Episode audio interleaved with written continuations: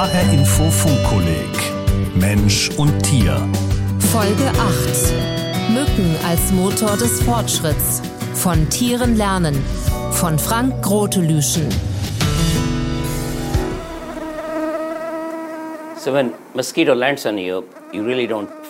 Landet eine Mücke auf der Haut, merken wir nichts davon. Selbst wenn sie da minutenlang sitzen bleibt. Und wenn sie einen dann sticht und Blut saugt, passiert das ziemlich schmerzlos.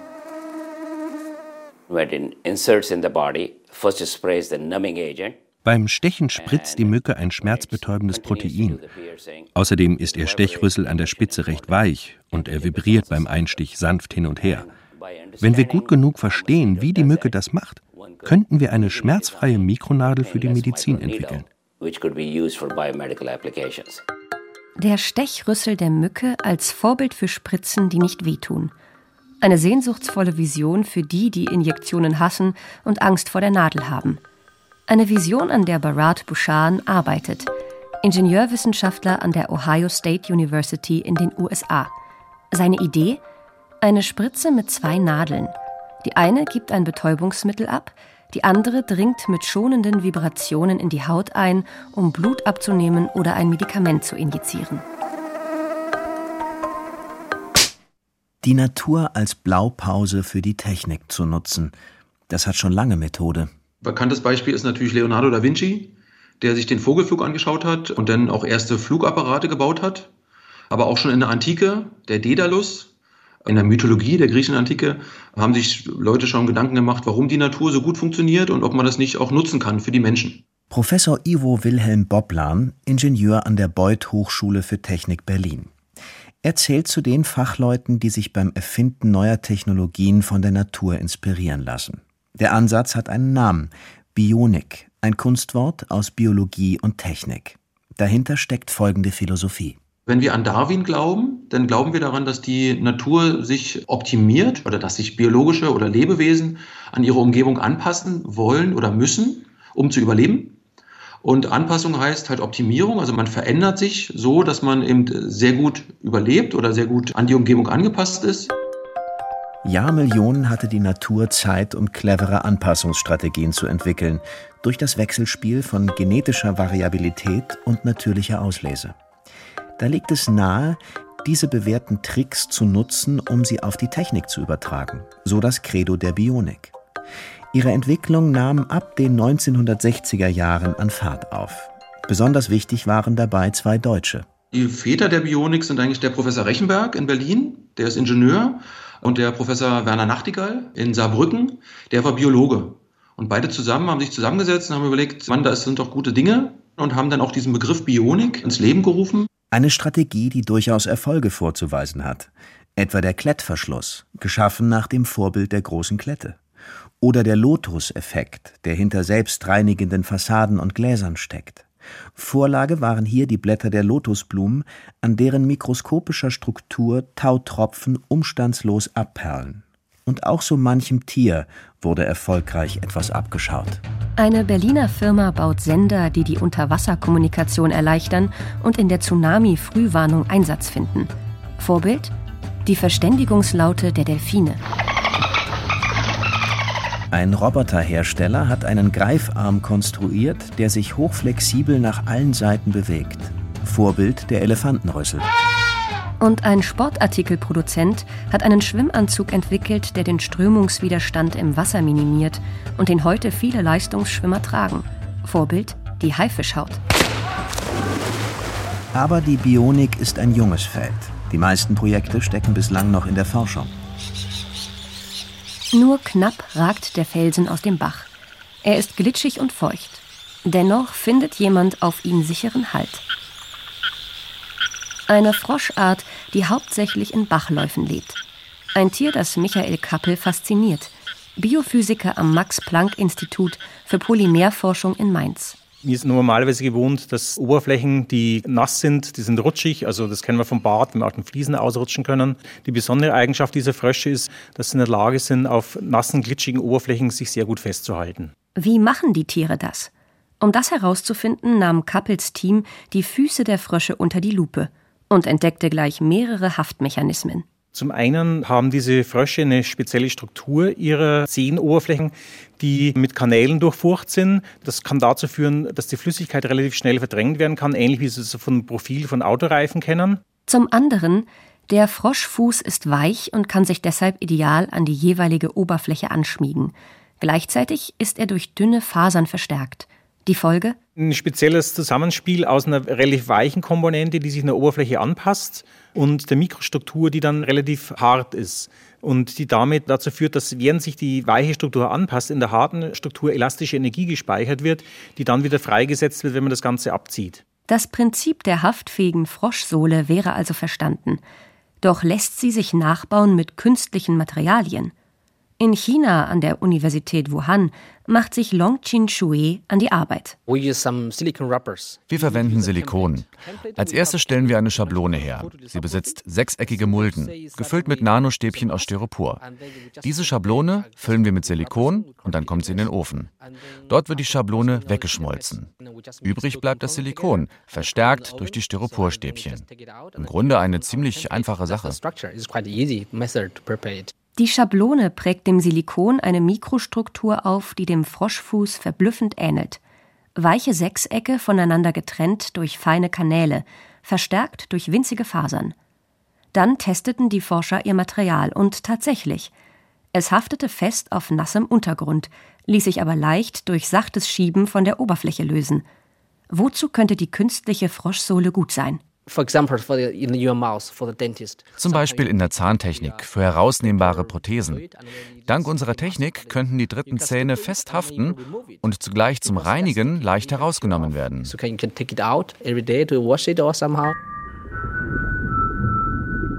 Ein anderer Inspirator findet sich im Ozean. Saphirina, ein winziger Krebs. Er hat geradezu Magisches zu bieten.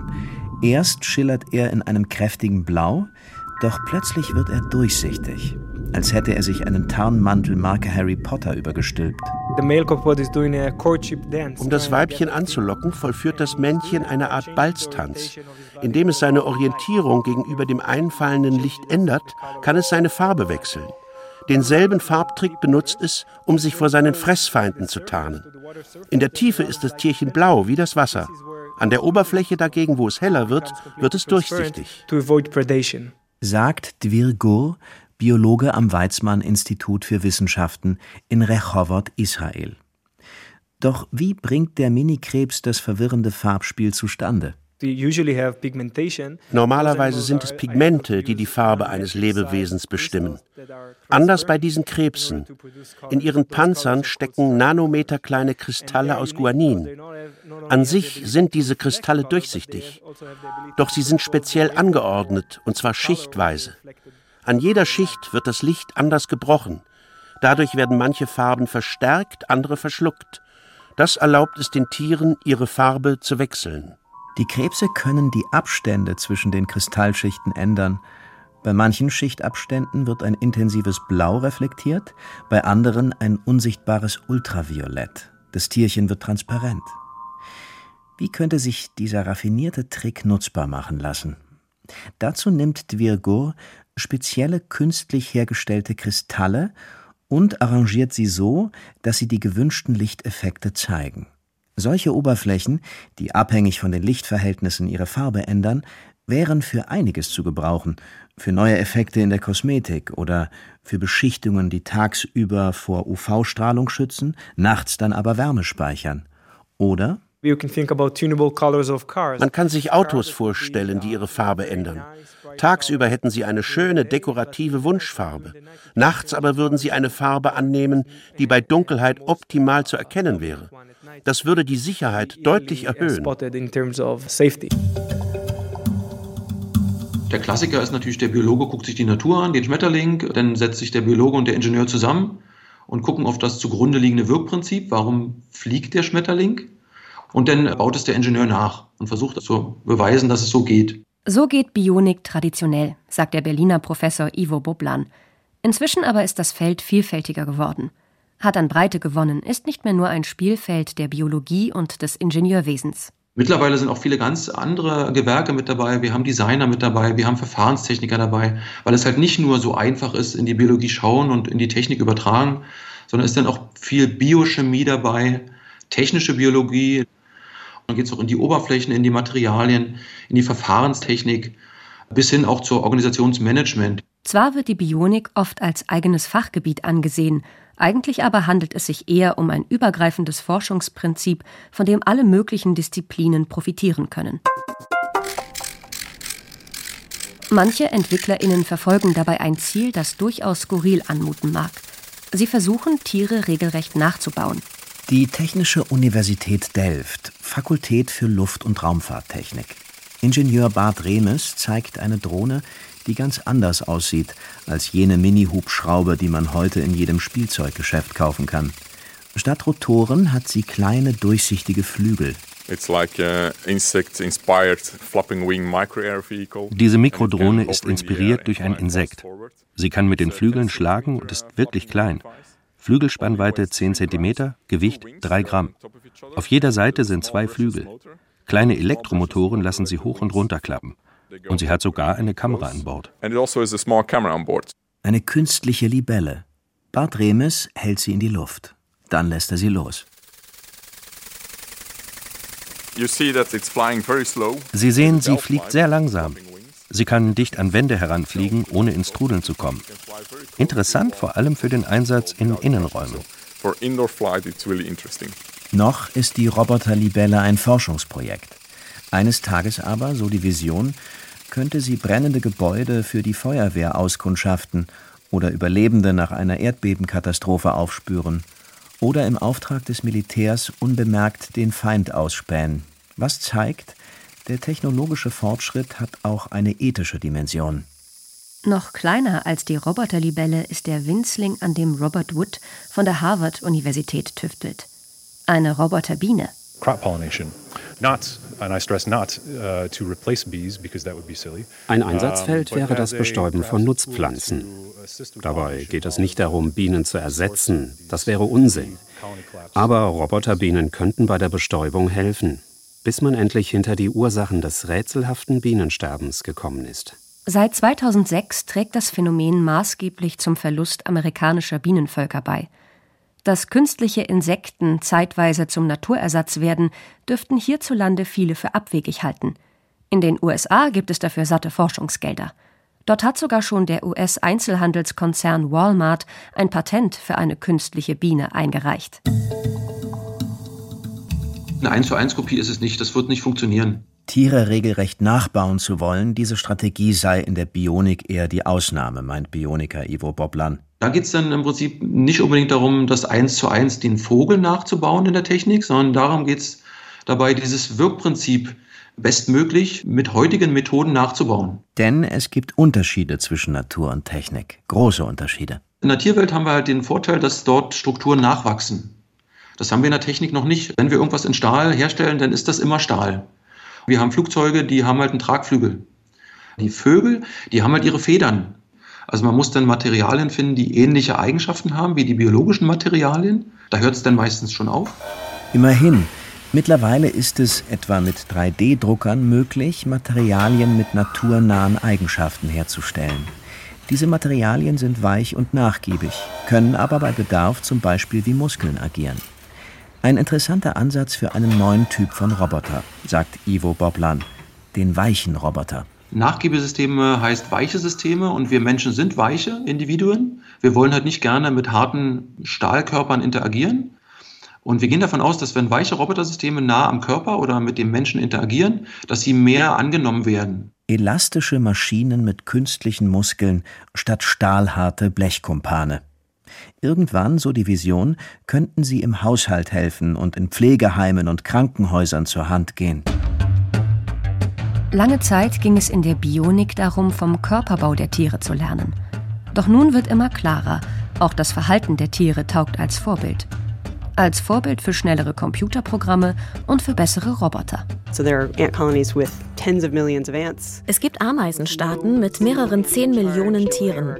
Sie haben keinen Boss, keinerlei Art von Zentralregierung, keine Hierarchien. Und dennoch funktionieren sie ziemlich effizient. Ameisen. Die US-Biologin Melanie Moses findet sie faszinierend. Zum Beispiel, wenn die Tierchen kollektiv auf Futtersuche gehen. Findet eine Arbeiterin etwas Verwertbares, hinterlässt sie Spuren, indem sie Duftstoffe absondert. An denen können sich dann ihre Artgenossinnen orientieren, die dann ebenfalls wieder Duftstoffe abgeben. Als Folge bilden sich regelrechte Duftstraßen vom Ameisenhaufen zur neuen Futterquelle. Das Faszinierende dabei, in der Regel markieren diese Straßen den kürzestmöglichen Weg. Eine Strategie, die seit einiger Zeit auch Programmierer verfolgen. Es geht um eine neue Klasse von Software, die sogenannten Ameisenalgorithmen. Sie imitieren quasi die Duftstoffkommunikation der Insekten.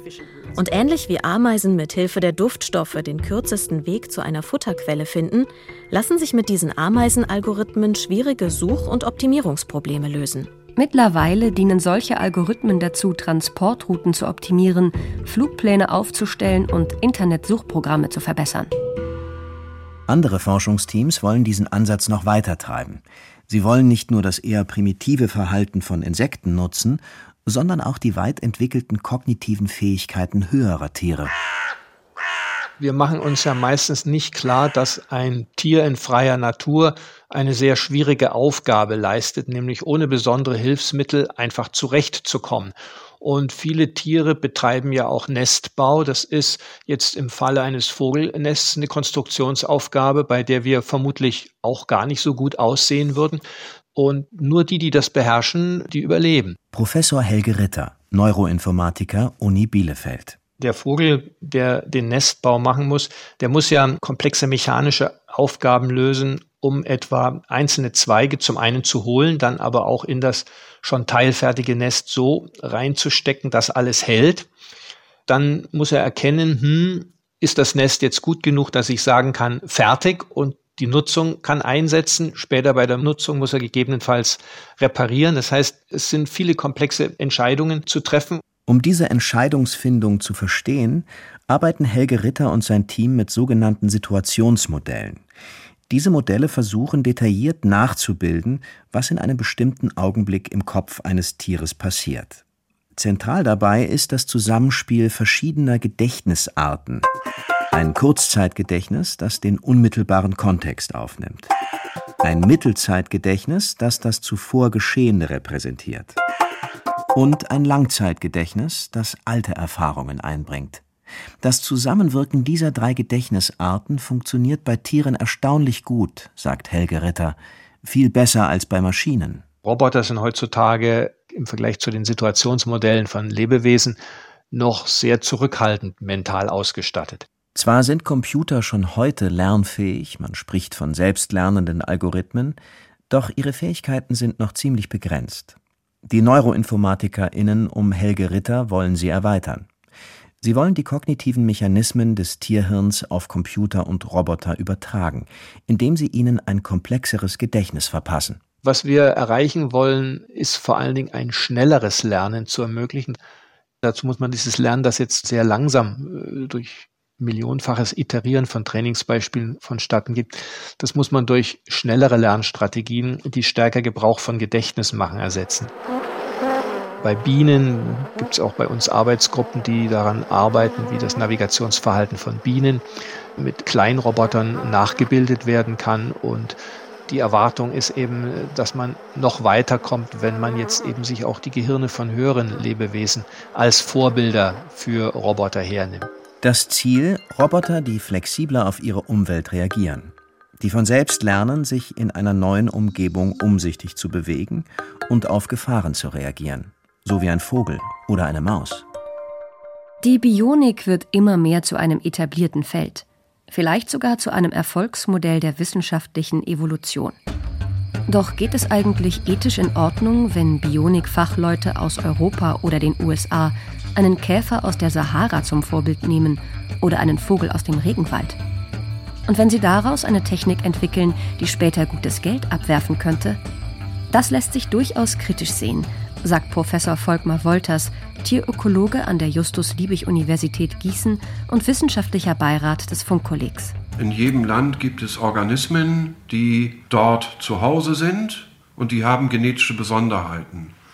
Und mit dem Nagoya-Protokoll hat man festgelegt, dass diese genetischen Besonderheiten, die den Organismen zuzusprechen sind, auch diesem Land dazugehören.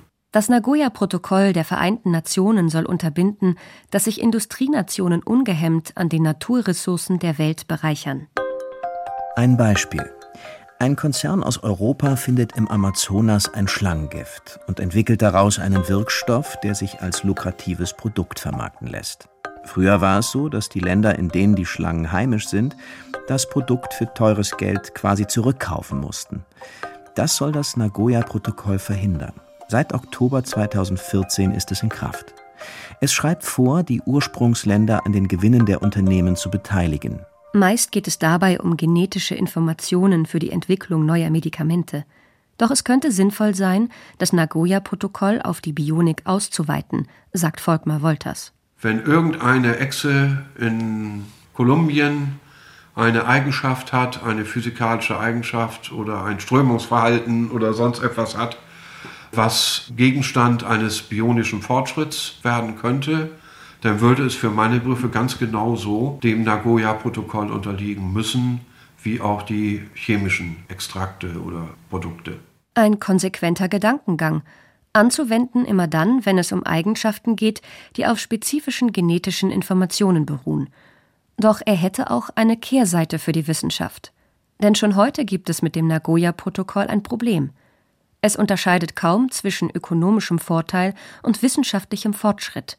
Die Folge? Für die Wissenschaft ist es extrem schwierig und hinderlich geworden, mit Tieren, Pflanzen, auch Mikroorganismen aus bestimmten Ländern zu arbeiten. Ich beispielsweise habe Experimente mit Regenwürmern von den Philippinen gemacht, die wir hier nach Gießen holen wollten. Wir haben Monate gebraucht, bis ich diese Regenwürmer überhaupt aus dem Land ausführen konnte, weil plötzlich jeder Zöllner, jeder Verwaltungsbeamte auf irgendwelchen Zwischenebenen mit riesigen Formularen ankam und dachte, wir könnten mit diesen Regenwürmern Millionen Profite machen. Zwar sei das Nagoya-Protokoll grundsätzlich sinnvoll, meint Volkmar Wolters, doch es hat unliebsame Nebenwirkungen für die Grundlagenforschung.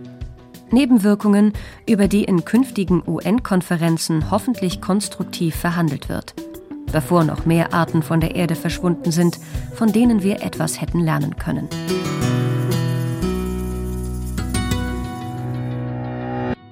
Hallo, ich bin Stefan Hübner, ich bin Wissenschaftsredakteur bei HR Info und ich leite das Funkkolleg Mensch und Tier. Diese und die vier Funkkolleg-Folgen davor haben wir unter dem Motto Tiere in unserem Alltag zusammengefasst, wobei freilich die gerade gehörte Folge die Tore weit aufgestoßen hat in Richtung Forschung. Und so lautet denn auch das Oberthema der nächsten fünf Folgen der Mensch, das Tier und die Forschung. Ein Tier-Mensch-Forschungsthema ist dabei das der Zoonosenforschung. Mit Ausbruch der Corona-Pandemie 2020 rückte es besonders in den Blickpunkt der Öffentlichkeit.